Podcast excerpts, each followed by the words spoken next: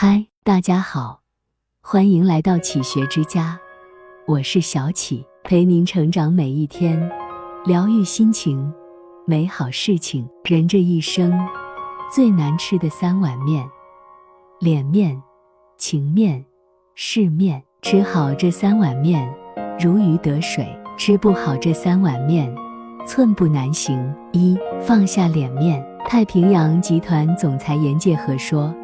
什么是脸面？我们干大事的从来不要脸，脸皮可以撕下来扔到地上，踹几脚，扬长而去，不屑一顾。可人都有这个毛病，越是缺什么，就越想要什么。在花钱的时候讲面子，在挣钱的时候又要尊严。零三年之前，德云社生意惨淡，几乎付不起房租。郭德纲只好四处找活，曾经挑战在闹市橱窗里生活四十八小时，不仅吃睡都被直播，行人们还把他当猴子一样参观，让他打拳，让他大吼，让他织毛衣，中途几欲崩溃，但郭德纲还是咬着牙完成了挑战，因为成功了就能进棚主持。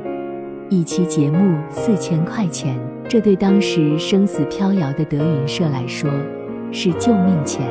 后来谈起这段经历，他一笑而过，说：“人活着要用心，不用脸。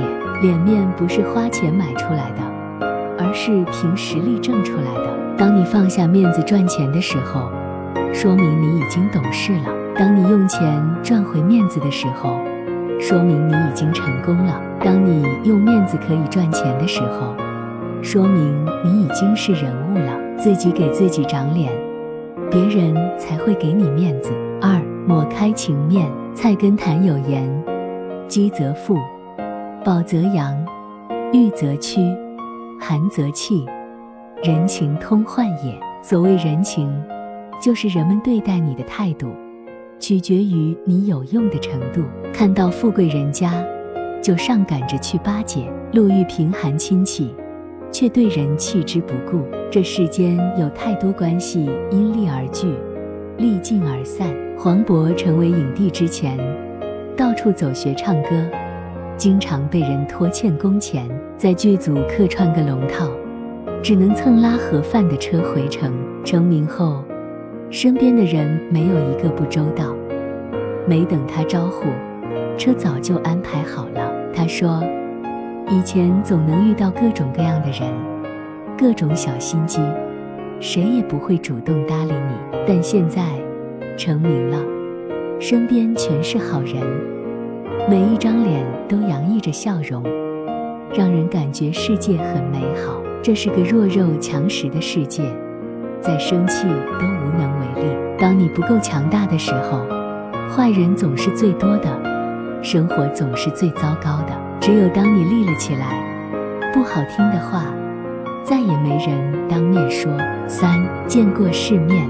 王家卫说：“人的一生是见天地、见众生、见自己的过程。越是见过世面的人，姿态反而会越低，既懂得讲究。”也能够将就。除了妻子外，金庸最喜欢和蔡澜一起旅游。蔡澜从不抱怨食物不可口，也不抱怨汽车太颠簸，更不抱怨女导游长得丑。他教金庸怎么大口喝劣质辛辣的土酒，怎么蹲在大排档门口吮吸牛骨头。金庸评价蔡澜见识广博，琴棋书画。酒色财气，文学电影，什么都懂。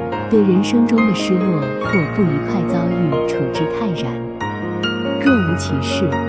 不但外表如此，而且是真正的不盈于怀，一笑置之。不合时宜的讲究，更像一种矫情做作。而条件不允许时懂得将就，是一种体谅和谦逊。能享受最好的，也接受最坏的。这都是眼界的力量。这里是启学之家，让我们因为爱和梦想一起前行。更多精彩内容，搜“启学之家”，关注我们就可以了。感谢收听，下期再见。